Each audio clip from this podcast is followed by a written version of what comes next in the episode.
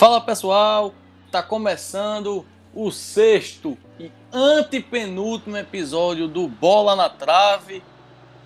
Tô aqui chegando com mais um conteúdo para vocês. E hoje o assunto é a Copa do Mundo de 2011. Uma Copa do Mundo que teve uma surpresa, né? Foi uma Copa do Mundo bem surpreendente. Foi uma Copa que eu acompanhei realmente muito bem. Foi uma Copa que eu acompanhei e fiquei também bastante surpreso com todo o contexto que aconteceu. Mas para falar sobre essa Copa do Mundo, eu não vou falar sozinho. Convidei Rafaela Carolina, que vai destrinchar um pouco como é que foi essa Copa do Mundo. Bem-vinda, Rafa.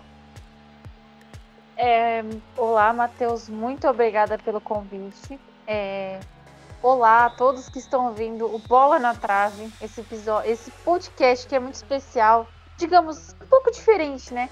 De vez a gente falar dos campeões de cada edição, a gente está falando dos vices. E para quem, né, para quem não gosta da seleção norte-americana, estadunidense, esse é o episódio para você. E para quem gosta também de algumas jogadoras da seleção americana, esse episódio também é para você. Né? A gente vai agradar os dois lados hoje, né? Falar um pouquinho da, da, da vice-campeã, de alguns que não gostam, né? Ou seja, a maioria dos brasileiros. E também já falar de algumas jogadoras que estavam nessa Copa. Eram jovens jogadoras naquela época. É isso. Vamos falar sobre a Copa do Mundo 2011.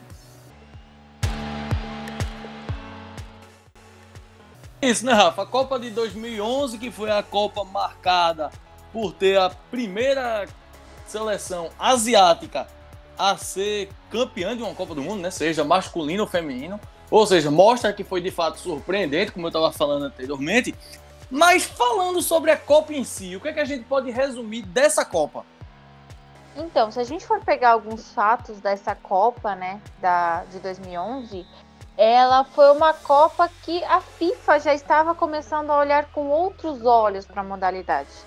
É, no caso, o sorteio dessa Copa, né, de acordo com algumas informações que teve, ele ocorreu dia 30 de outubro de 2007, ou seja, um pouquinho menos de quatro anos antes da Copa.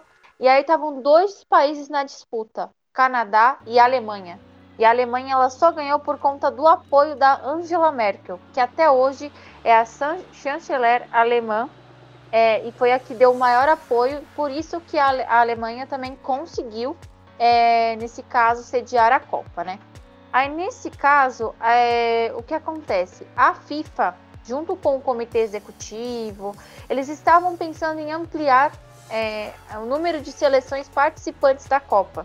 Eles estavam pensando entre 20 e 24 seleções.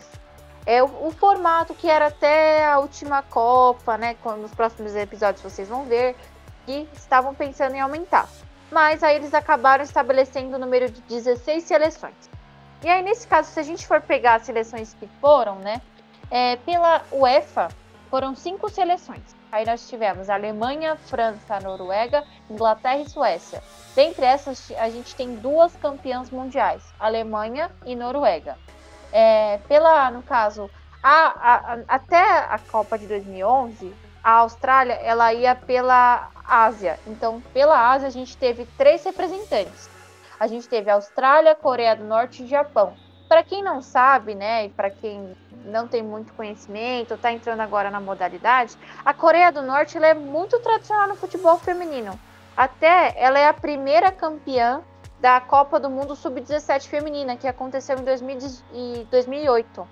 É, a Coreia do Norte foi a campeã e sempre ela chega com muita tradição, até mesmo em jogos militares disputados no futebol feminino. Pela Oceania, quem disputou a Copa foi a, a Nova Zelândia. É, pela CONCACAF, nós tivemos Canadá, México e surpresa, gente. Os Estados Unidos ele só conseguiu estar nessa Copa depois dele, ser, é, dele passar pela repescagem. E aí na repescagem os Estados Unidos enfrentou a Itália. Então, ou seja, os Estados Unidos já não teve um caminho muito fácil antes de chegar nessa final. E depois vocês vão ver que vai e, e até a final também não foi muito muito muito fácil o caminho dos Estados Unidos. Pela África, a gente teve a Nigéria, que é uma seleção muito tradicional, e teve uma estreante, foi a Guiné Equatorial. E foi um time que também não foi muito bem. Depois a gente vai falar um pouquinho melhor sobre isso. E teve também, aqui pela Comembol, a gente teve o Brasil, né? Que foi o campeão da, da, da fase, né, da, das eliminatórias da Copa. E teve também a estreia da Colômbia, né? E aí, nesse caso, é, no sorteio nós tivemos é, quatro potes com quatro equipes cada. E aí, nesse caso, falando um pouquinho agora sobre a questão também da, da, da competição em si, essa foi a competição com a menor média de gols. Ela foi cerca de 2,6 gols. Ela teve uma média muito baixa de gols. E também a média de público foi em torno de 26.426 pessoas por partida. Até que é uma média considerada alta, né? Se a gente for falar de Copa do Mundo Feminina e tudo mais, e pelo ano de 2011, né? E até mesmo de falar dessa questão, né? Que a Alemanha ela tinha sediado Copa e voltou a sediar a Copa Feminina, né? Tinha sediado a Copa Masculina e voltou a sediar uma competição é, feminina. Falando nisso, né? A Alemanha que tem uma tradição muito grande no, no futebol feminino, assim como também a Noruega, né? Se a gente for falar. E os Estados Unidos nem se fala, gente. Os Estados Unidos é a única seleção que chegou em todas as semifinais possíveis. Ou seja, os Estados Unidos ele não saiu antes da semifinal. É, mostra que o time dos Estados Unidos é um time muito forte e tudo mais, mas que mas daqui a pouco a gente detalha como é que foi essa participação em 2011. Mas falando também da seleção brasileira, já que nós falamos também da campanha do nosso país, né? Temos que valorizar principalmente o nosso país, além de quem foi vice-campeão, que é o quadro, que é o foco do quadro. A seleção brasileira teve uma campanha até boa na primeira fase, né? Terminou sem sofrer gols, passou invicta.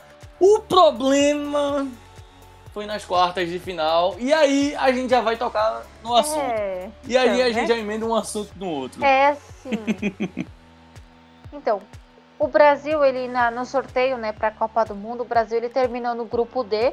E nesse grupo, ele foi um grupo considerado razoável. Não foi um grupo nem, não foi, vamos dizer que foi um grupo muito fácil, mas também não foi o grupo o mais difícil, né?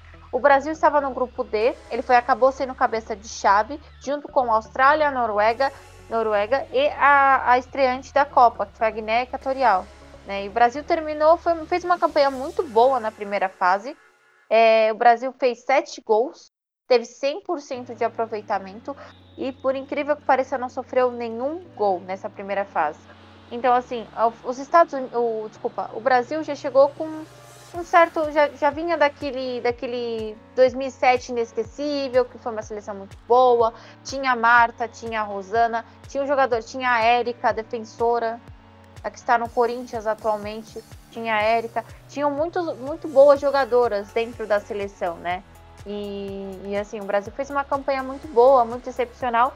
Tanto que, falando agora sobre a questão do Brasil, o Brasil foi eliminado nas quartas de final, né? Já enfrentou os Estados Unidos é, nas quartas de final. Mas assim, o Brasil saiu de cabeça erguida. O Brasil saiu com derrota nos pênaltis, se a gente for pegar. Né? O Brasil acabou sofrendo um, é, penalidade máxima é, perdeu por dois. Na, na verdade, no tempo normal, perdeu, é, empatou por 2 a 2 com os Estados Unidos e nas penalidades acabou perdendo por 5 a 3 Mas assim, querendo ou não, o Brasil saiu de uma forma que a gente pode colocar invicto dessa Copa. É, realmente é que pegou um adversário mais difícil. Mas assim, o Brasil surpreendeu muito, porque o Brasil conseguiu ganhar da Noruega que até, até então era uma seleção muito forte, né? Que a gente pode colocar. E ganhou até que por um, por um placar bem considerável, assim. Se não tô enganado, foi 3x0. Isso, foi 3x0 e 1x0 contra a Austrália. Foi 3x0. E 1x0 contra a assim. Austrália, que tava ali surgindo, né? Tava ali querendo ter mais nome. Ou seja, pegou um adversário mais qualificado e ganhou melhor do que alguém que tava. É, então, se a gente for pegar, é, o primeiro jogo do Brasil foi contra a Austrália. Quem marcou o gol do Brasil foi a Rosana, aos 9 minutos da, do segundo tempo. É, já no segundo jogo, o Brasil ganhou da Guiné. Não, desculpa. O segundo jogo. É isso. É, ganhou contra a Noruega. Foi 3 a 0 Dois gols foram marcados pela Marta. Inclusive, a Marta, na Copa de 2011, ela foi a vice-artilheira da competição, com quatro gols. É, e no último jogo, o Brasil ganhou de 3 a 0 também. Falando nisso, quem marcaram os gols do, do último jogo do Brasil na primeira fase foi Érica e Cristiane, que na época, se eu não estou enganada, a Cristiane defendia o Santos ou já tinha saído do Santos. E assim, essas jogadoras ou elas estavam jogando no, no, no Brasil ou elas estavam jogando em algumas equipes da Europa. Então é bem interessante a gente ver, né? E, e, nesse caso, no último jogo do Brasil, é, chegou num, a ter um público de 35 mil pessoas no estádio. Né? Até que o Brasil teve uma média muito boa de público, né? No primeiro jogo da seleção foram é, 27 mil torcedores no estádio, quase 28, é, 27.200. No segundo jogo foram 26 mil. E no terceiro jogo, o Brasil teve o maior, o maior público da primeira fase, que foram 35 mil pessoas, quase 36. Foram 35 mil, né, sendo, sendo mais assertiva, foram 35.859 torcedores no estádio. Um público muito bom, né? Pois é, um público excelente para a modalidade, até porque o Brasil estava ali vindo a pleno gás, né? Já tinha sido vice-campeão da maneira que foi. Era uma seleção que estava entusiasmando não só os brasileiros, mas todo mundo, né? Que gosta do futebol feminino chamou muita atenção. O problema realmente foi quando chegou nas quartas de final. Mas assim, o Brasil, como você disse, saiu de cabeça erguida. O público que estava presente saiu satisfeito com o futebol que o Brasil apresentou. Então, assim, foi uma fatalidade, né? Pênaltis é aquela coisa. Tem a competência, mas também tem a questão da sorte. também tem isso. É, e por incrível que pareça, é, mesmo que a Marta ela saiu né, na, nas quartas de final, a Marta ela foi a vice-artilheira. Ela conseguiu marcar quatro gols em quatro jogos, o que é uma média de um gol por jogo que ela jogou, né? Foram três da primeira fase, mais o, o jogo das quartas de final. Inclusive no jogo contra os Estados Unidos, né? Que foi que perdeu de pênalti, a Marta foi a autora dos dois gols do Brasil. Então assim, querendo ou não, a Marta já estava, ela estava ótima, ela já vinha de uma Copa muito boa em 2007, né? E em 2011 continuou no mesmo ritmo. É que assim, é muito complicado a gente falar, porque nessa época, é, aqui no Brasil, qual era a realidade do Brasil? A gente tinha os estaduais, não eram todos os estados que tinham as competições, as competições estaduais, e a gente tinha também a Copa do Brasil, né, que já estava na sua quarta edição.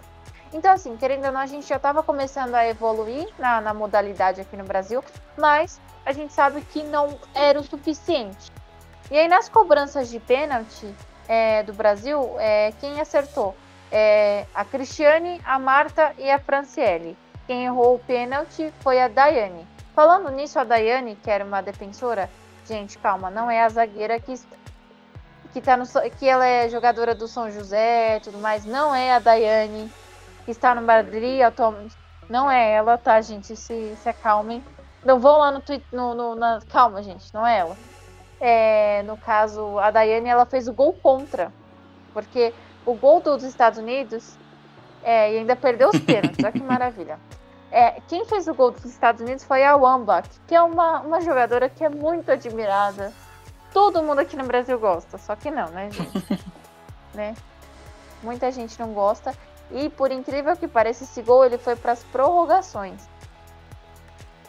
E aí foi, foi no finzinho da prorrogação. Então assim, gente. Então, né, gente? E aí todo mundo nos Estados Unidos acabou acertando. Inclusive, tem alguns nomes que acertaram os pênaltis, foi Carly Lloyd, Wambach, Rapinoe e a Krieger, que são jogadoras são bem conhecidas, principalmente pelo público que acompanha o futebol feminino aqui no Brasil. São jogadoras bem conhecidas e que todo mundo acompanha a vida delas, principalmente por causa dos fãs dessas jogadoras. É ótimo ter esses fãs, porque eles ajudam a gente a conhecer um pouco mais das jogadoras. Inclusive, até falando, até falando sobre a Rapinoe, ela deu uma entrevista esses dias com uma jogadora de basquete, que é a Diana Taurasi, que é tipo uma ótima jogadora. Ela falou que ela admira a Marta. Ela fala que a Marta é tipo a superior. Ela, ela fala que a Marta tem uma habilidade que muitas delas, das próprias norte-americanas, não tem. E ela estava comentando sobre isso, porque ela fica admirada assim, com o futebol da Marta, né? E é bem interessante a gente ver isso, né? A Marta, que já, que já jogou várias vezes na, na Liga Norte-Americana, Ela jogou em 2009, 2010 e 2011. Nos três anos a Marta ela foi campeã e além disso ela foi artilheira. E agora em 2017 ela voltou a jogar na, na Liga Norte-Americana. Atualmente ela defende o Orlando Pride. Mas é muito essa questão, né, da, do futebol da Marta, ele ser um futebol reconhecido por diversas gerações, também por diversos países, né? Tanto que se você for falar do futebol feminino, o nome que você fala é da Marta. Né? Ela, é um, ela é um nome todo mundo mais fala. Pois é, a principal referência, não apenas para as meninas nossas, né, no caso as brasileiras, mas também para as de fora. Mas falando agora do que importa, né? Falando do que esse quadro só saiu do papel graças a isso, que é a bola na trave de quem? Dos Estados Unidos. É a a única bola, sabe, né, que os Estados Unidos têm no, na, em Copa do Mundo. E foi uma final é que assim foi a segunda final que não teve um representante da Europa e teve um representante da Ásia. Curiosamente, quem também fez a final nessa outra oportunidade foi quem? Os Estados Unidos. E qual foi o resultado? O resultado você já ouviu aqui em episódio anterior, que foi quando a China foi vice-campeã, lá em 1999, na segunda edição. Mas agora nós vamos falar sobre o vice dos Estados Unidos. Ou seja, vamos falar do título do Japão, mas falando mais pelo viés norte-americano da história, pelo viés estadunidense. Eu, particularmente, eu particularmente achei uma final muito boa para o Japão, da maneira que foi. O Japão chegou ali que ninguém dava nada, era uma seleção que estava ainda também precisando de uma superação, né? Já que tinha tido um terremoto grave por lá. Mas o Japão não quis nem saber dos Estados Unidos e, e confirmou. Não, estou aqui para querer me ressurgir. Eu vou mostrar minha força e não importa quem seja o adversário, eu vou ressurgir. Acabou sendo os Estados Unidos, né? É, e assim, por incrível, por, assim, por muita coincidência, é, o Japão, ele não foi a melhor equipe na primeira fase, ele foi o segundo no grupo B com seis pontos, assim como os Estados Unidos. E ainda que os Estados Unidos teve na, na primeira fase uma Suécia, que foi a melhor, inclusive foi uma das seleções que fez a melhor campanha, junto com o Brasil e com a Alemanha. Então, assim, é... os Estados Unidos também, de um histórico de Copa mais recente, até 2011, também não tinha um histórico muito bom, né? Vinha de dois terceiros lugares, né? E, assim, é... mesmo assim, os Estados Unidos tinham dois títulos de, de Copa do Mundo já, mas também vinha de dois vices, né? Que era de 2003, não, de dois terceiros lugares, que foi de 2003 e 2007. Ambas, no caso teve a edição de 2003, foi a edição que a Alemanha ganhou em 2007 também. Então, assim, é, os Estados Unidos ele vinha assim desses terceiros lugares, inclusive também, como já foi comentado, não teve uma vida muito fácil nas eliminatórias, né? Os Estados Unidos terminou com a, com a, com a vaga da repescagem e teve que enfrentar uma seleção como a italiana, pra, como a, a seleção italiana, para chegar nessa Copa do Mundo. E também no grupo também não teve uma vida muito fácil, né? os Estados Unidos que teve duas vitórias e uma derrota. Então, assim, os Estados Unidos também não teve aquela vida muito fácil, que a equipe está acostumada a viver muitas vezes, por conta dessa superioridade que tem né, nas Copas do Mundo feminina. E também não teve uma vida muito fácil, né? Aí conseguiu passar do Brasil e acho que a partir daí começou a ter um certo respiro, né? Chegou no, na semifinal, ganhou da França por 3 a 1 e aí chegou nessa final. E aí a final foi 2 a 2 é, entre Japão e Estados Unidos. E aí o Japão conseguiu ganhar por 3 a 1 nos pênaltis. Pois é, foi aquela final que ninguém esperava o resultado em si, mas foi uma final bem movimentada, foi uma final muito interessante de se assistir. Se você ainda não assistiu ou já assistiu um pedaço, procure ver com calma os melhores momentos, porque assim, foi um drama Assim, o jogo em si foi dramático, porque, inclusive na prorrogação, o jogo ficou lá e cá. Os Estados Unidos fizeram 2 a 1 já que terminou 1 a 1 nos 90, né? Os Estados Unidos fez 2 a 1 e no finzinho da prorrogação, assim como elas nos castigaram, a vingança, né? O, como diz o outro, o feitiço virou contra o feiticeiro. E acabou sofrendo os Estados Unidos nessa. E os pênaltis, né, que foram tão efetivos contra o Brasil, acabaram sendo desperdiçados justamente na final. É, até falando sobre isso e vendo aqui os melhores momentos, até mesmo um relatório do jogo, o primeiro gol foi marcado ah, por volta dos 24 minutos, mais ou menos, do segundo tempo. E aí foi um a um o tempo regulamentar. O, o, os Estados Unidos virou com a Wambach é, na, no segundo tempo da prorrogação, mais ou menos. E a Sawa, que foi a artilheira da, da Copa, inclusive a, a melhor jogadora também, ela, ela marcou o gol de empate. E aí que foi para os pênaltis. E assim, é, é, é, muito interessante e muito emocionante você ver isso, né? O nível que foi essa final das duas equipes. Eram duas equipes que não eram, com, é, não eram as favoritas, principalmente né, o, os Estados Unidos. Os Estados Unidos tinham um pouco mais de favoritismo por conta do retrospecto de já ter chegado em semifinal, já ter chegado em final, já ter ganhado título, diferente do Japão, que vinha que em 2011 teve a sua primeira final na história. E inclusive foi a primeira seleção asiática, tanto no masculino quanto no feminino, a ganhar uma Copa. Então é, é muito interessante. E por conta de tudo que o Japão, né, e, e muitas das jogadoras que eram da seleção japonesa enfrentaram, né? Muitas delas acabaram perdendo muitas coisas no, no, terremoto que teve, junto com aquele ataque nuclear que teve no Japão. Então isso também acabou fazendo com que fosse uma, uma forma, uma história de superação para elas. E principalmente para Sawa, né, que foi a, a, o destaque da seleção japonesa. Inclusive ela tem 42 anos atualmente, em 2020, e ela continua jogando, gente. Tava vendo. Ela só não joga pela seleção, porque pela seleção ela se aposentou, ela teve 205 jogos e se eu não estou enganado, 83 gols. E ela se aposentou em 2015, mas ela continua jogando. Ela tem 42 anos e está na plena forma jogando lá na liga japonesa.